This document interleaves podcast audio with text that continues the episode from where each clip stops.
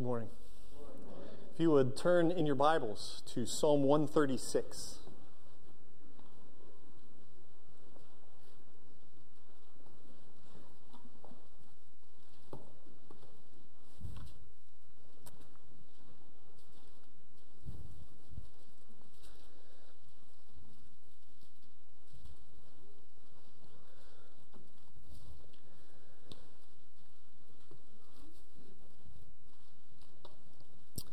Going to read this entire psalm, and at the end of it, I want you to see if you can tell what the theme of the psalm is.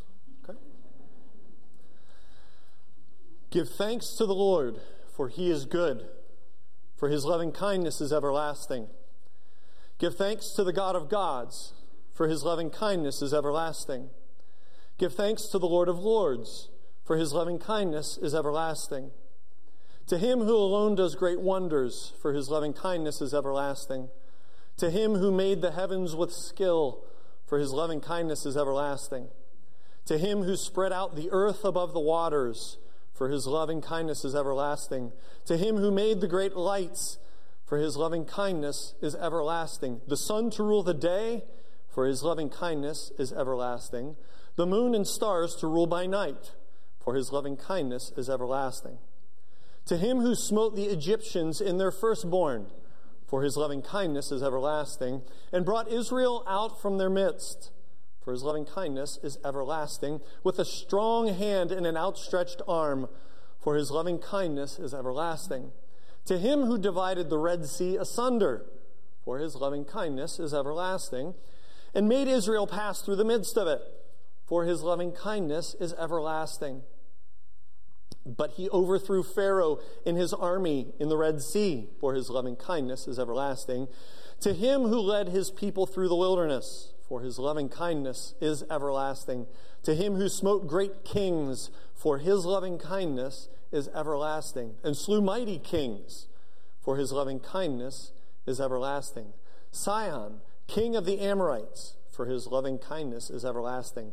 And Og, king of Bashan, for his loving kindness is everlasting, and gave their land as a heritage, for his loving kindness is everlasting, even a heritage to Israel his servant, for his loving kindness is everlasting, who remembered us in our low estate, for his loving kindness is everlasting, and has rescued us from our adversaries, for his loving kindness is everlasting, who gives food to all flesh, for his loving kindness is everlasting Give thanks to the God of heaven, for his loving kindness is everlasting.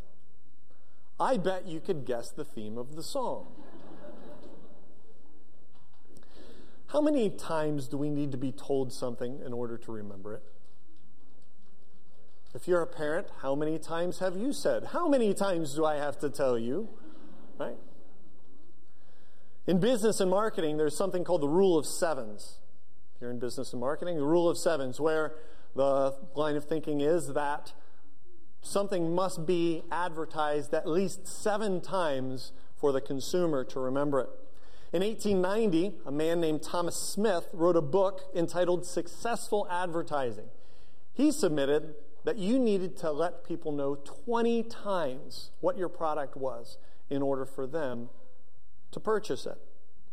Later in 1965, Herbert Krugman, in his address to the American Association of the Public Opinion, stated that with the advent of television, people only needed to be informed three times.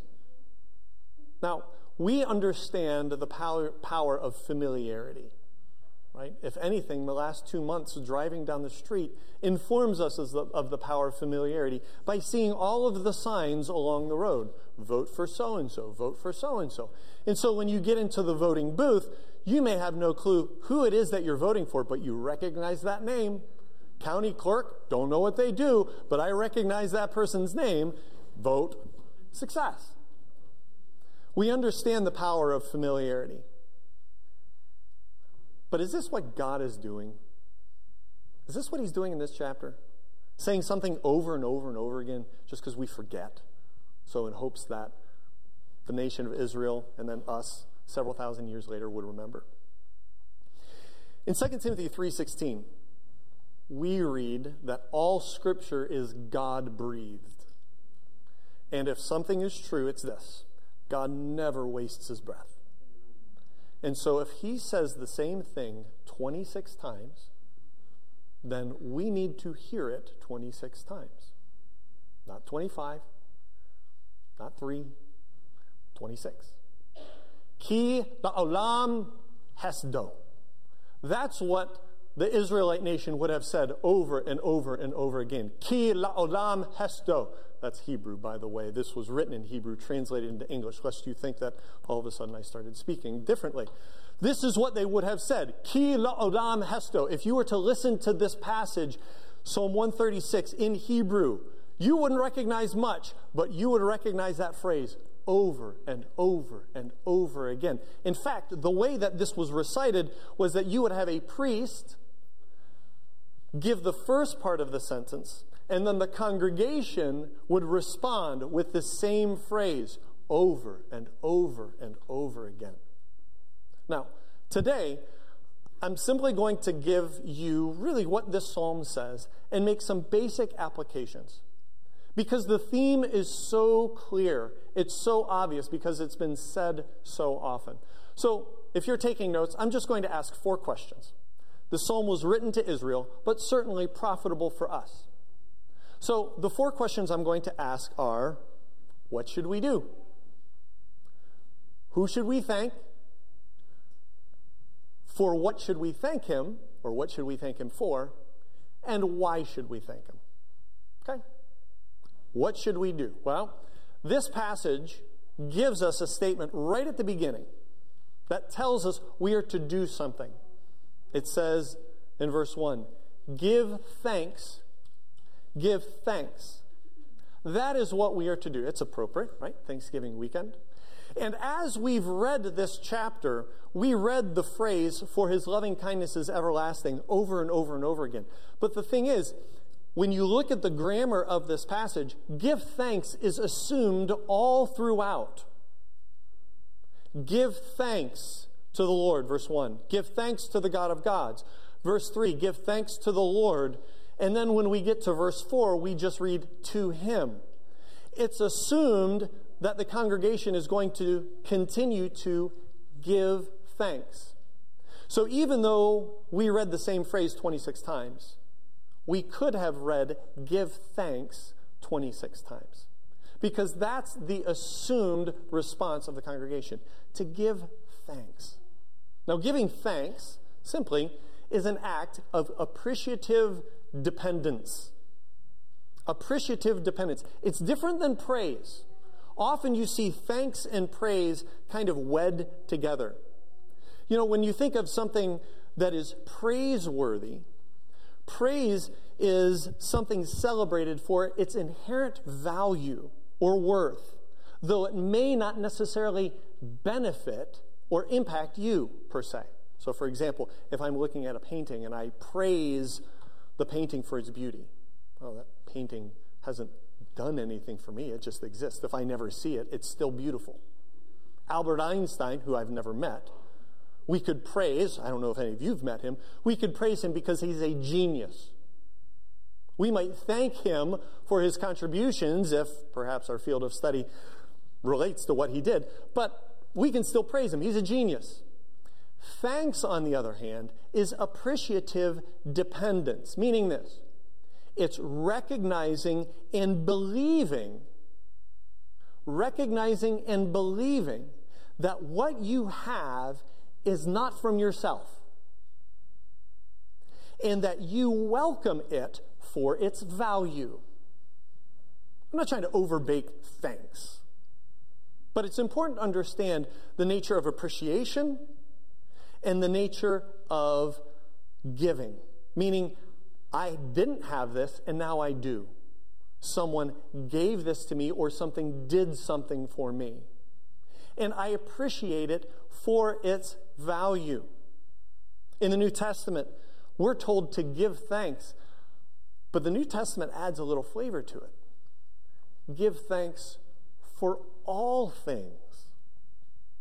If you're familiar with 1 Thessalonians chapter 5 verse 18, in everything give thanks, for this is God's will.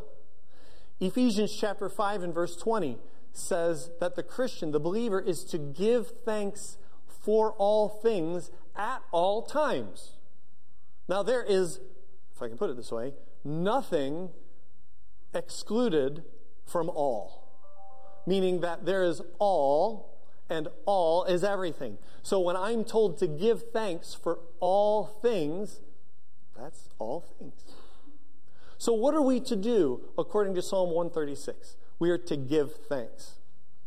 Simple question, simple answer. Question number two Who should we thank? I'm sorry, this is why you don't bring a laptop up to the. At least mine's staying on. Pastor Tim's did not. Mine's just chirping at me. Who should, what should we do? Give thanks. Number two, who should we thank? Well, verse 1 answers this question. Who should we thank?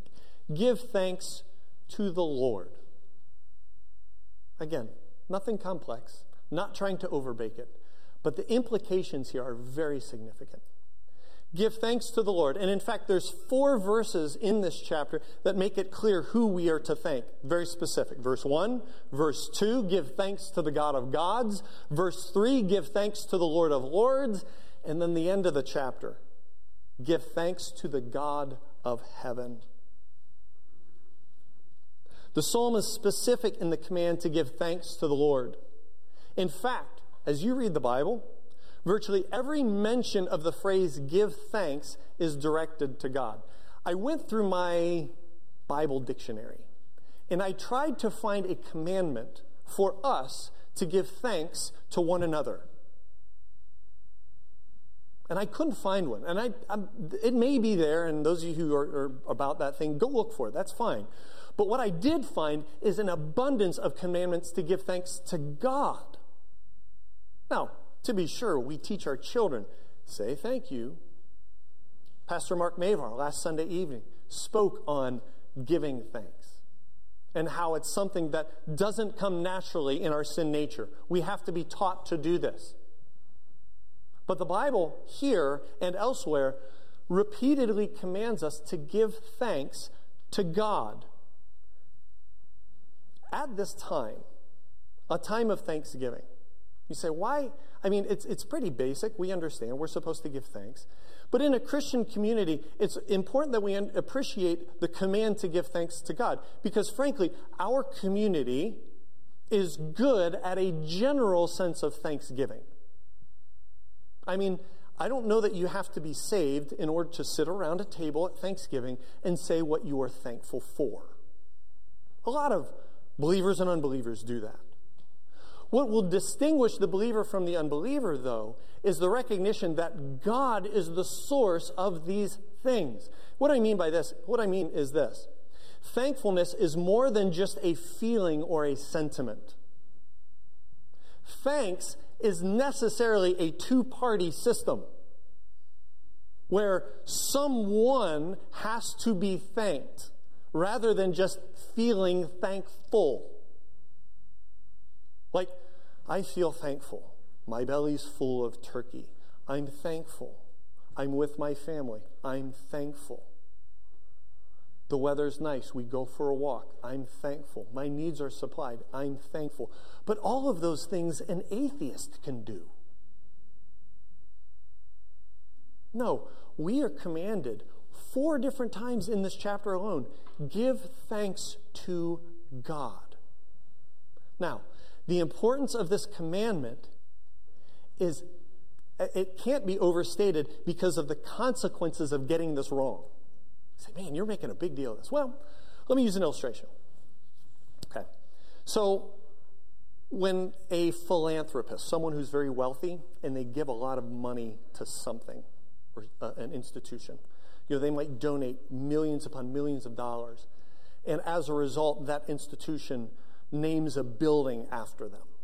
Okay, so if you go to a college, any university, there's probably some building with a person's name on it, and, and they were perhaps a, a, wealthy donor.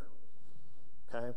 Um, you think if you go into downtown Cleveland, you have Severance Hall, named after the Severance family. You have Seidman Cancer Center, right? You have Lerner Tower. It was Jacob's Field. Now it's progressive field, but the place where the Cleveland Indians play is named after individuals. Why? Because they did something, they gave something, and as a result, those institutions were named after them. Now, those names are pretty significant, right? What if those names were removed? What if those names were taken off? So no longer you have Severance Hall, you just have Hall, Concert Hall, or you just have Cancer Center. Don't you think the Seidman family or the Severance family might have something to say about that? Isn't it appropriate that we have. I'm sorry. Isn't it appropriate that we have recognition given to, to where recognition is due? So that you have this name representing something that this person gave or, or this person did. If we omitted their names from the buildings, credit wouldn't be given where credit is due. Worse yet, if we put someone else's name up there, just any old name, that would be even worse. Why? Because someone else's name doesn't describe who really should be thanked. Does that make sense? This is why giving thanks to God is so important. Because if there is something worse than not giving thanks, it's giving thanks to the wrong individual or the wrong person.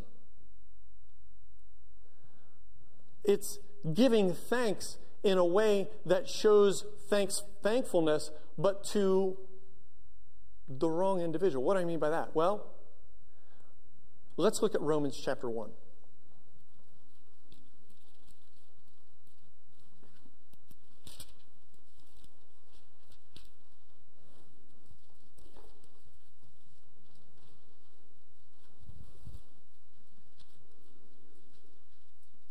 What does this look like?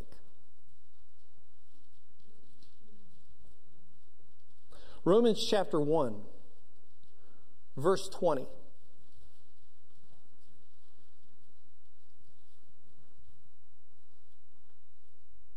For since the creation of the world, his, God's, invisible attributes, his eternal power and divine nature have been clearly seen, being understood through what has been made, so that they, his creation, is without excuse.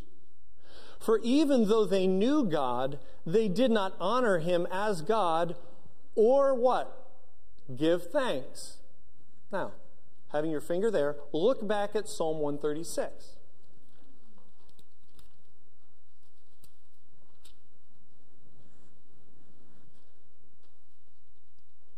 Verse 4 to, to him alone who does great wonders for his loving kindness is everlasting. To him who made the heavens with skill, for his loving kindness is everlasting. To him who spread out the earth above the waters, for his loving kindness is everlasting. To him who made the great lights. What are we reading about? We're reading about creation. And what unbelieving mankind has done is they've failed to give him, the Creator, thanks for what he has done. Instead, back in Romans chapter 1, they became futile in their speculations. Their foolish heart was darkened. Professing wise, they became fools and exchanged the glory of the incorruptible God for an image in the form of corruptible man and of birds and four footed animals and crawling creatures. We are called to thank God for his creation.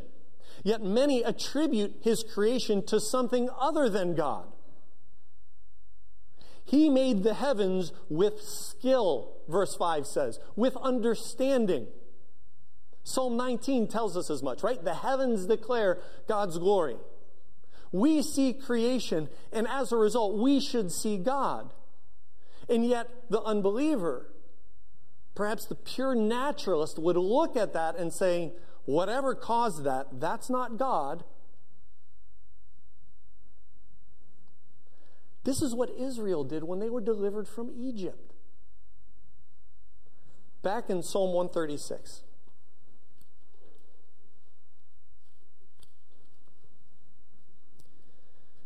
Verse 10 To him who smote the Egyptians in their firstborn for his loving kindness is everlasting, and brought Israel out from their midst, for his loving kindness is everlasting. With a strong hand and an outstretched arm, for his loving kindness is everlasting. To him who divided the Red Sea asunder, for his loving kindness is everlasting, and made Israel pass through the midst of it, for his loving kindness is everlasting. But he overthrew Pharaoh and his army in the Red Sea, for his loving kindness is everlasting. To him who led his people through the wilderness, for his loving kindness is everlasting. We see God doing all of these things and worthy of thanks. And yet, what we also see is Israel when Moses is on the mountain and he's receiving the law and he's gone for a certain number of days. What does the nation of Israel do? They erect a golden calf and say, This is the one who delivered us from Egypt. What insanity! What insanity! How can we avoid the same mistake? I mean, we think that's got to be ridiculous. That's ridiculous. Well, how can we avoid this same mistake? Having a sense of thankfulness, but not thanking the God of heaven. Well, maybe if I can use a point of comparison. In the past few years, there has been a movement in our country, even in our world, where monuments of historical figures have been torn down. They were set up years ago and they've been torn down. My point isn't to say whether that's a good thing, but my point is saying that at some point in time, this individual or this event was celebrated, but now is no longer being celebrated. Can I tell you, there are monuments in my life and there are monuments in our lives that as Christians we must continue to tear down. And let me be specific it's the monument of, I deserve the credit. I deserve the credit when someone else gets praise and I don't.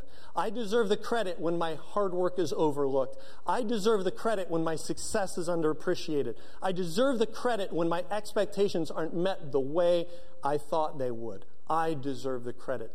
That is a monument that we must continue to tear down in our lives. Why? Because we are now asking for thanks to be given to something or someone when it should be given to God.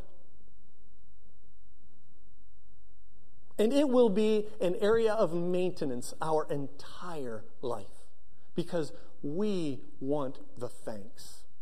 We want the recognition.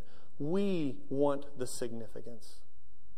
And yet, Psalm 136 give thanks to God, give thanks to the Lord of Lords. So, what do we do? We thank God. Or what? Number three, what should we thank Him for? In 136, Psalm 136, he gives us three different areas where we can give him thanks. First of all, we thank him for his brilliant creative acts. His brilliant creative acts. I say brilliant because of verse 5.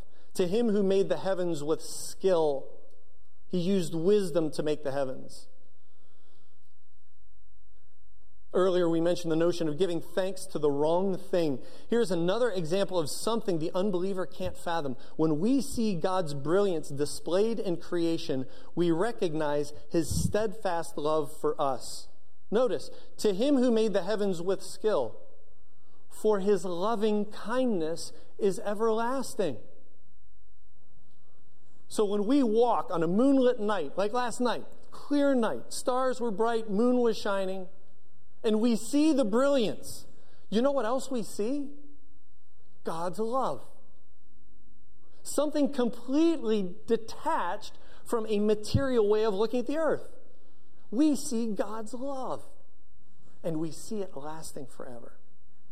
We see his brilliant creative acts. We also see his guidance and protection. He guided and protected Israel as they navigated their way through the wilderness. But then we also see God protecting Israel from those kings and those leaders who would raise themselves up against Israel. There's two kings in particular, Sihon and Og. Og just sounds like the bad guy, doesn't it?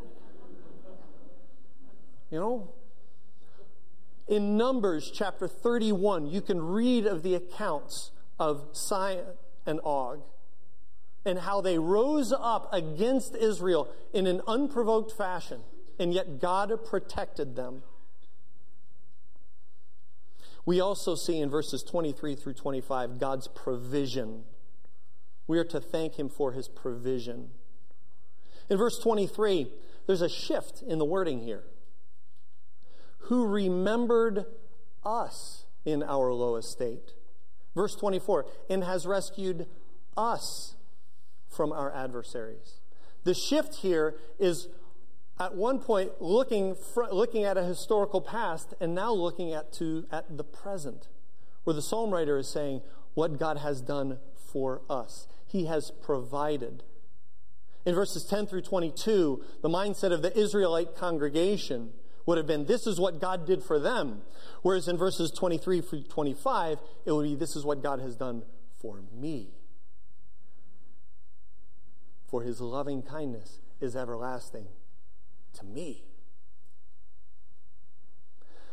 We don't have time to look there. But in Psalm 135, we have a, a companion psalm to this chapter where there's so many similarities to what the psalm writer is saying. Psalm 135 describes God and his creative acts, describes God delivering Israel from Egypt, describes God delivering and providing for Israel once they reach the promised land. But we finally get to the phrase that we mentioned or that we said 26 different times. Why should we thank him? This is the point of the psalm. This is the theme of the psalm. It's interesting. And I don't know if your brain did this, but when I was reading the psalm, I was studying this, it's almost easy to not hear that phrase anymore. You know, like after like seven or eight verses, it's like, got it. Yep, Okay, so what's the next new phrase? Right? For his loving kindness is everlasting. Okay, I know that's there. But then, okay, what's the next thing? And you almost stop hearing it, which is completely the opposite of what the psalmist was trying to get across. He wanted them to hear it and to say it and to believe it again and again and again. This phrase should not be viewed as interrupting the flow of thought. this phrase isn't just found here in Psalm 136, it's also found in Psalm 106, the exact same phrase. Psalm 107, Psalm 118, Psalm 100, 1 Chronicles 16:34 when David ruled. 2 Chronicles 20 when David had passed on and Jehoshaphat was ruler. And then even at the restoration of the temple in Ezra 3, this phrase would have been quoted by the people. It was something that they were very familiar hearing. It would be, it's not equivalent in meaning, but equivalent in frequency to a amen or praise the Lord. You just hear it. You just said it. Now, I thought about having us reading this in the responsive reading, like having me read the first phrase and having you all read that same phrase. But it's, it's really weird depending on your translation, you may have something different. In fact, I looked at probably seven or eight different English translations, and each one was different in this phrase. For example, the King James Version says, His mercy endureth forever. If you have the NIV, it says, His love endures forever. The New English Translation, or the Net Bible, says, His loyal love endures. The Holman Christian Standard Bible says his love is eternal. The ESV says his steadfast love endures forever. In fact, the translation that we read from here, it's the New American Standard, there's actually two different versions of the New American Standard. There is a new one published in 2020, and it's different than the previous one published in 1995. The one I read from is the 1995 version, and it's His loving kindness is everlasting. But if you have the 2020 version, it says His faithfulness is everlasting. Why all the difference?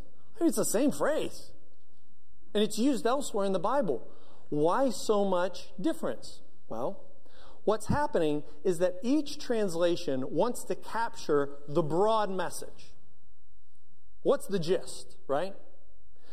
But each translation also has a specific approach to the nature of that message. God's love is for all time, but it is rooted in his covenant with his people. And this is essential. His love or his loving kindness is rooted in the covenant that he has made with Israel. The covenant that he first made with Abraham in Genesis 15 and 17, and the covenant that he made with Moses and Israel in Exodus 19. When God makes a covenant, he can be trusted to keep the terms of that covenant. And his loving kindness is a covenant loyalty. And so, depending on your English translation, the editors, the translators, were trying to make a point of emphasis. Some emphasizing that covenant loyalty or that faithfulness. So you think about the covenants that we make as human beings. Okay? Two come to mind in particular marriage, and then like last will and testament. Right? Marriage covenant, where husband and wife say their vows to one another, they covenant before God, they covenant before witnesses. Right? You think of a last will and testament, it's a covenant that has legal ramifications, agreements, who's going to be getting what. Okay? God made a covenant with Israel and he intended them to rest secure in his love and faithfulness that were behind that covenant. So when he made a covenant with them, it would be akin to a husband and a wife making a covenant to one another. Or it would be akin to a last will and testament where there's going to be something left and that estate is binding. Things can't be added, things can't be subtracted, it's binding. And God made a covenant with Israel, and his love undergirded that agreement. And this covenant was for all time, it was everlasting. Marriage covenants are not everlasting. Last wills and testaments are not everlasting. They end. God's covenant, though, was everlasting.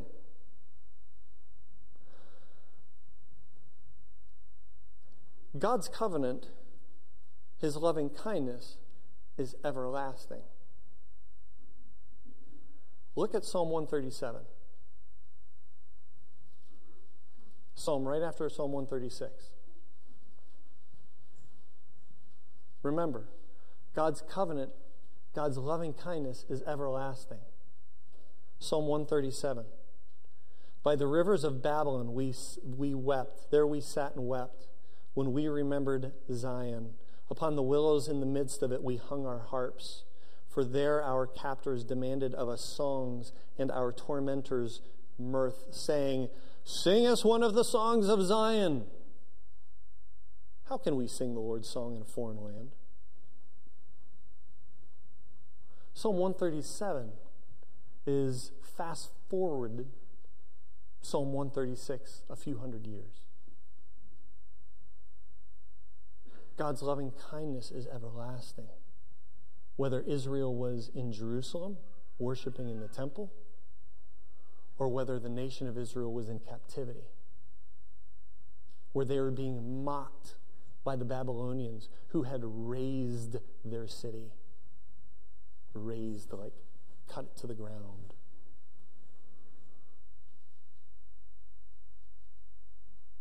God's loving kindness is everlasting, regardless of circumstance. We can say God's loving kindness is everlasting at a Thanksgiving meal when all seems to be right. But God's loving kindness is everlasting when all seems to be so very wrong.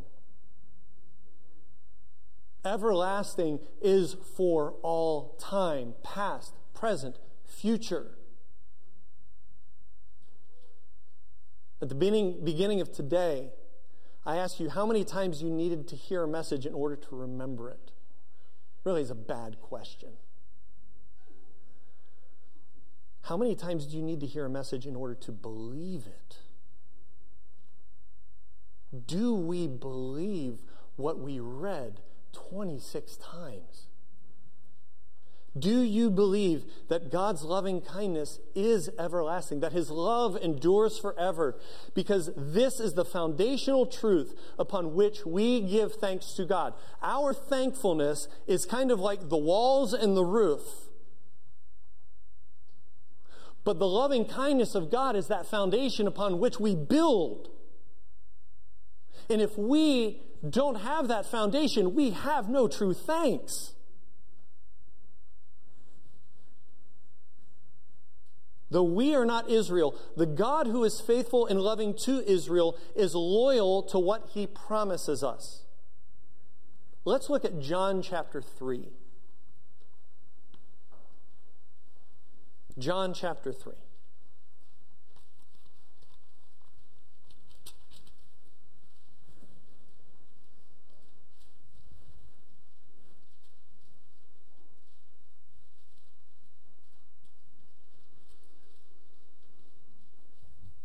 Verse 16. We didn't have to turn here for many of you, but I wanted to so that you could look at it.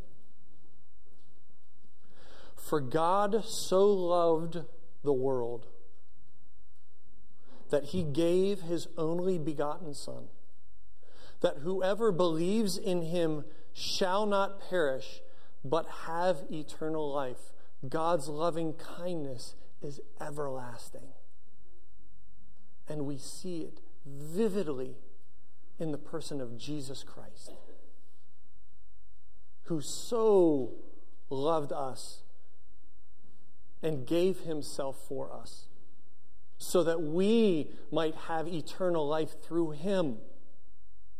Do we really believe that God's loving kindness is everlasting? The second question I want to leave you with today is or not the second question, but the second statement here is that God wants your worldview.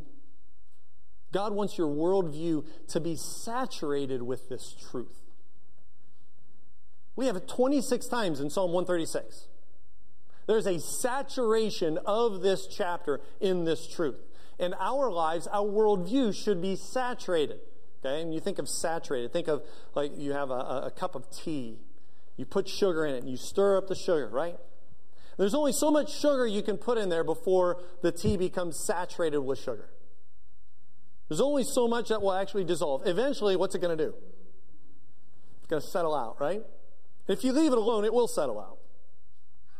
That tea is saturated.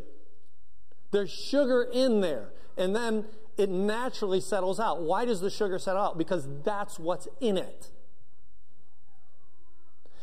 Every event in Psalm 136 was included for a reason. God, like I said before, doesn't ever waste his breath. And when he mentions all of these details that Israel is to rehearse, each one is for a specific reason. And the underlying cause for every event was included for that reason, even if that reason is the same every single time. Lots of different events, all for the same reason. His loving kindness is everlasting. So that Israel would be saturated as they look at each one of those things. His loving kindness is everlasting. His loving kindness is everlasting. His loving kindness is everlasting. It would saturate them, saturate their thinking, saturate their perspective. And what would that look like then? Well, that's where we come full circle. What it would look like is giving thanks to God. Giving thanks to God, then, which is the response to all of life the good, the bad, the ugly. In everything, give thanks. Giving thanks in all things. When we thank God we thank God for the privilege of eternal life, and we thank God for the privilege of suffering for his name in this life. It's the outlook of Solomon who thanks God for the abundant wealth that he had, and it's the outlook of Habakkuk when he sees the judgment of God coming. Habakkuk chapter 3, which would have been prior to the events of Psalm 137 that we just read. Remember? The captivity, Babylon. Habakkuk 3 sees it coming.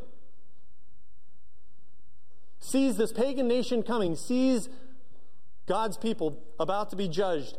They're unrepentant. And what does he say? Even if the fig tree doesn't blossom and there is no fruit on the vines, if the yield of the olive fails and the field produces no food, even if the flock disappears from the fold and there's no cattle in the stalls, yet I will rejoice in the Lord.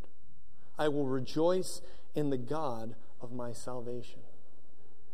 God's loving kindness is everlasting, even when all of that stuff happens.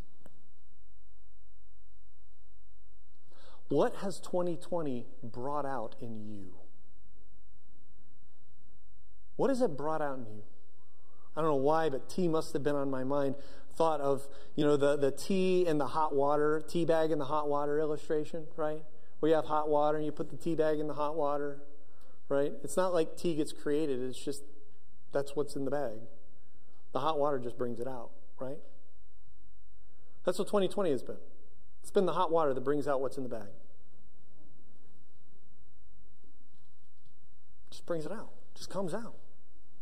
And when we're saturated with the truth of God's loving kindness is everlasting, you know what comes out? Thanksgiving. Thanksgiving comes out. Thanksgiving comes out in 2020.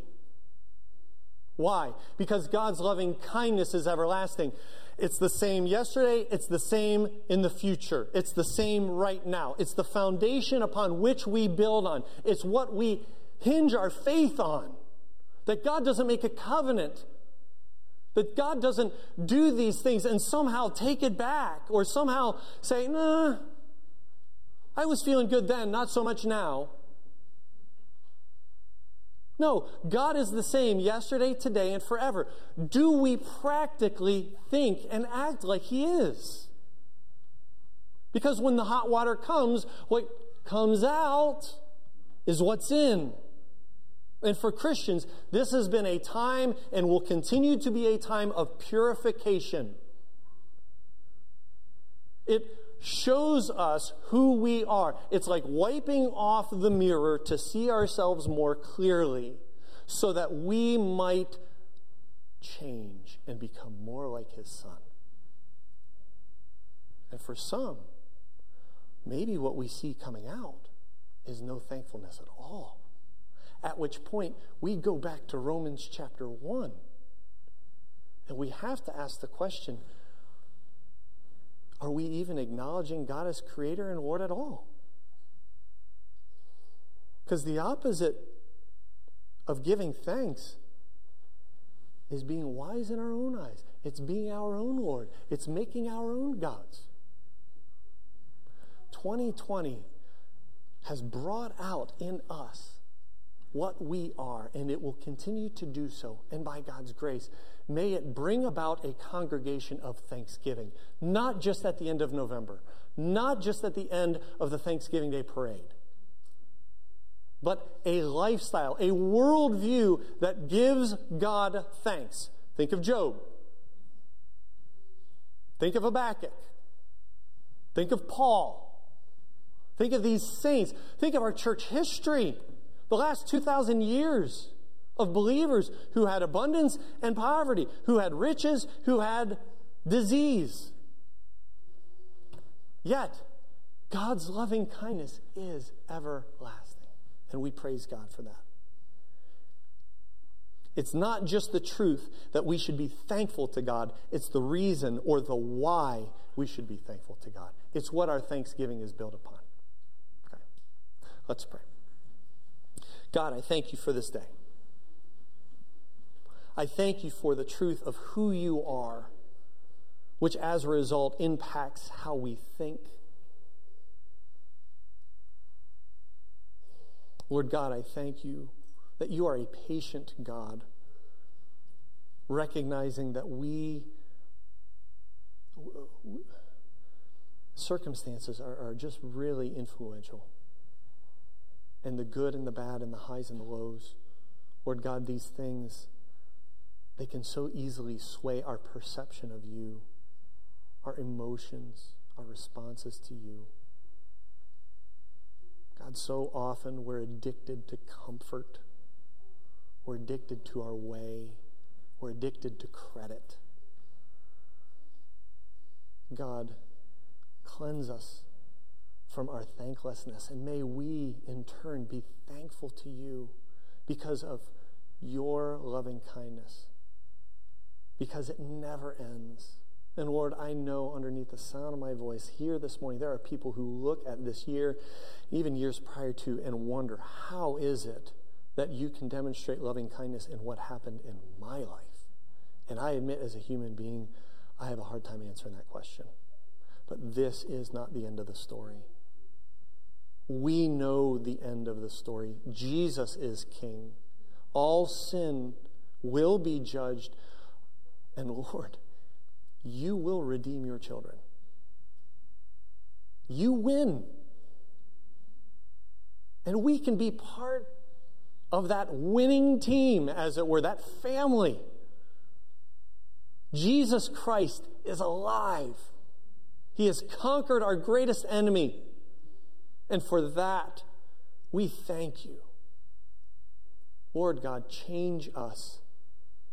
Give us a disposition that is known for love, joy, peace, patience, kindness, goodness, faithfulness, gentleness, self control. Lord God, I thank you for my brothers and sisters in Christ here at Christ Church who model this regularly, who exhort me to living in a more godly way. I pray that that would only continue more and more that we would see souls added to the church, not just our church, but your body. And Lord, that we might see saints become more like Jesus Christ because of who you are and what you do. It's in your Son's name we pray. Amen.